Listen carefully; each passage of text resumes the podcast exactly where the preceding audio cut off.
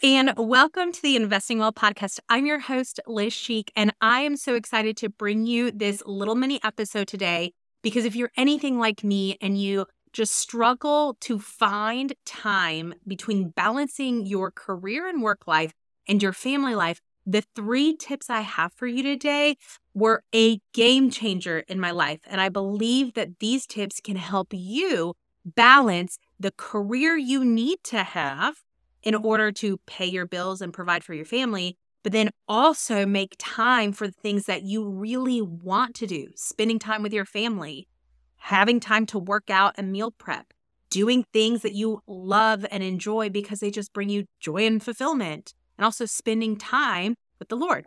So, these three things first, planning your day before your day begins. So, what does that mean? That means that at night before you go to bed, take a few minutes and write out your to do list. I encourage people to fill in the four F's faith, family, fitness, and fun. How do you fit those four things into your upcoming day? And it is so important that we go ahead and we plan for the things in our life that are not work related. Because if you do not make time, if you do not plan time for faith, family, fitness, and fun, if you don't do that, something else inevitably will fill up your schedule. And so tonight, before you go to bed, sit down and go through this simple, simple exercise. All you have to do is list out how am I going to spend time in my faith, which could be meditation, it could be prayer, it could be reading your Bible, whatever it is that you spend time mentally in your own mind relaxing. So, faith, family, what are you going to do? When are you going to spend time with your family? Write it in. What are you going to do? When are you going to do it? Fitness, what are you going to do? When are you going to do it? And it can be something super simple as doing a quick little challenge. Each month, we hold little challenges, fitness challenges that take less than three minutes to finish. Sure, it's not a giant workout, but it's something. In fact, you've heard the phrase eat an apple a day keeps the doctor away. The reason they say eat an apple a day keeps the doctor away is that the little incremental things that we do, the fact that we're just starting, we're doing it, we're doing something intentional, will eventually get us to the end result that we want. It's why they say an apple a day. They don't tell you to eat seven apples on Sunday. It's an apple a day keeps the doctor away. So don't just try and fit in one giant workout session in a week. Just do a little something, whether it's a walk, a little movement, something to fill in your fitness, and then fun. What is something you love to do that fills you up? For me personally, I enjoy reading. It's something that honestly, it came more in my adult life than it was in my younger years, but I love spending time reading different books. And so I like to make time for that.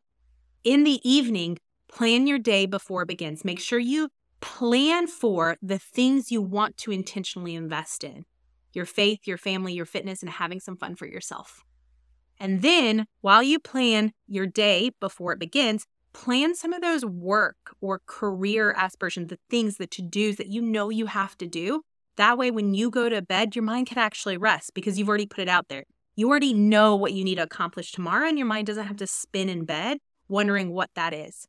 My second piece of advice is that you should have an incredible morning routine. Now, Again, your morning routine does not have to be anything crazy. You could simply wake up 15 minutes earlier, set some time to be intentional, journal, write some gratitudes that you have, have some coffee, wake up in such a way that you are very intentional about it. In fact, every millionaire that I know, every self made millionaire, somebody, whether they are working for a company and they're in the C suite or whether they are entrepreneur and they have climbed their way, built their way to the top of their business, they have incredible morning routines. If you want to be successful, a morning routine is an absolute must.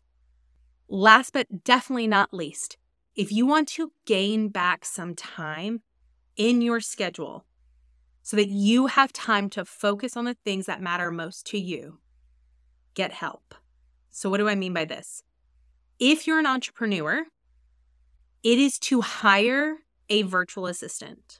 You might be thinking, okay, Liz, that's a little crazy and a little much. I don't have the money to hire a virtual assistant. I'll tell you this this has been the one game changing thing that has happened in my business my entire career. When I was in real estate, I immediately hired a admin. When I had started my other technology company, immediately I hired an executive assistant. Now, being fully in the podcast realm and we're starting a membership, there's a little drop in. We're we're about to launch a membership, so there's a lot of content creation that's happening right now in our business to help you better invest in your life. I was actually caught up in the in the moment and was thinking, "Oh my gosh, I could use just a couple extra hours a week for my to have my kids not be in the same room with me so that I can get some work done." And that's immediately what I thought. And then whenever I called and looked around at after school programs, I realized that it was going to cost me for the month $680 minimum. Absolute minimum to have my kids after school two hours a day for four days. And I was thinking, oh my goodness, well, if I took that $680 and I applied it to a virtual assistant, I can just bring in a virtual assistant and I can pass off the things that are not in my wheelhouse, the things that are not my favorite things to do. And not only am I providing for another person, but I get to spend the time with my children. I get to spend the time with my family. I get to take them to the gym to have fun. I get to do an additional workout there. I get to take them to their games. I don't have to let somebody else watch them. And so if you are an entrepreneur right now and you're thinking, oh my gosh, I just cannot afford a virtual assistant, I would beg to differ. You may be able to. There are a lot of virtual assistant sites out there. In fact, you can pass off even some simple tasks to a virtual assistant who is not in the country. And so you can get virtual assistants anywhere from $10 an hour all the way to $50, $100. I mean, you could, it, you have very, very high paid admins, but I would say the average price point is around $20. And so I, it just dawned on me. I was like, oh my gosh, of course, I need to have an admin in my business mm-hmm. and implement her into our structure. And not only does that help our business trajectory, that is somebody else in our company, in our business, helping pull things together, doing tasks that don't bring me joy, that is more in her wheelhouse than my wheelhouse. And then I get to spend the time with my family. And so I would highly, highly encourage you think and make a list of all the items you could potentially pass off and think about how long, how many hours that might be, whether that's an hour a day or whether that's eight hours a week, or maybe it's 20 hours a week that you have that you can pass off. When you are doing what brings you joy and you can have help from somebody else to support you, you get so much more done. I've seen it in every single business I've had. And that's why right now I put the emphasis on it being so important that I brought her on. As soon as I determined that I was going to have an admin, I immediately got to it and I hired one within a week. And so I knew that this was super important to me to free up my time, to free up my family's time so that I can focus on what I really, really want to be investing in, which is my family and my physical health. And so maybe you're in a traditional job and you're like, well, Liz, I am a nine to five employee. I don't have an admin. I don't have that. Uh, I, I'm not an entrepreneur. What do I do? Well, there's two things that you could do.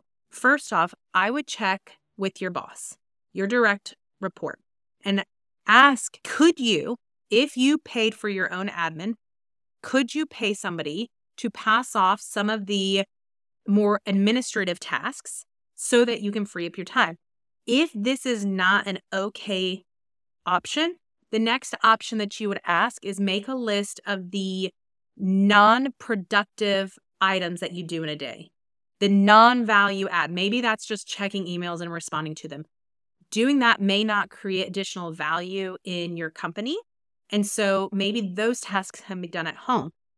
Check with your employer to see if you can do some of the non value add tasks at home, either before or after work, so that the time that you actually spend in the office is reduced and you can take that time off from maybe when your kids get off of school to when they go to bed for you to be with your family and then finish up those tasks at a later point in time, or as I said earlier in the morning.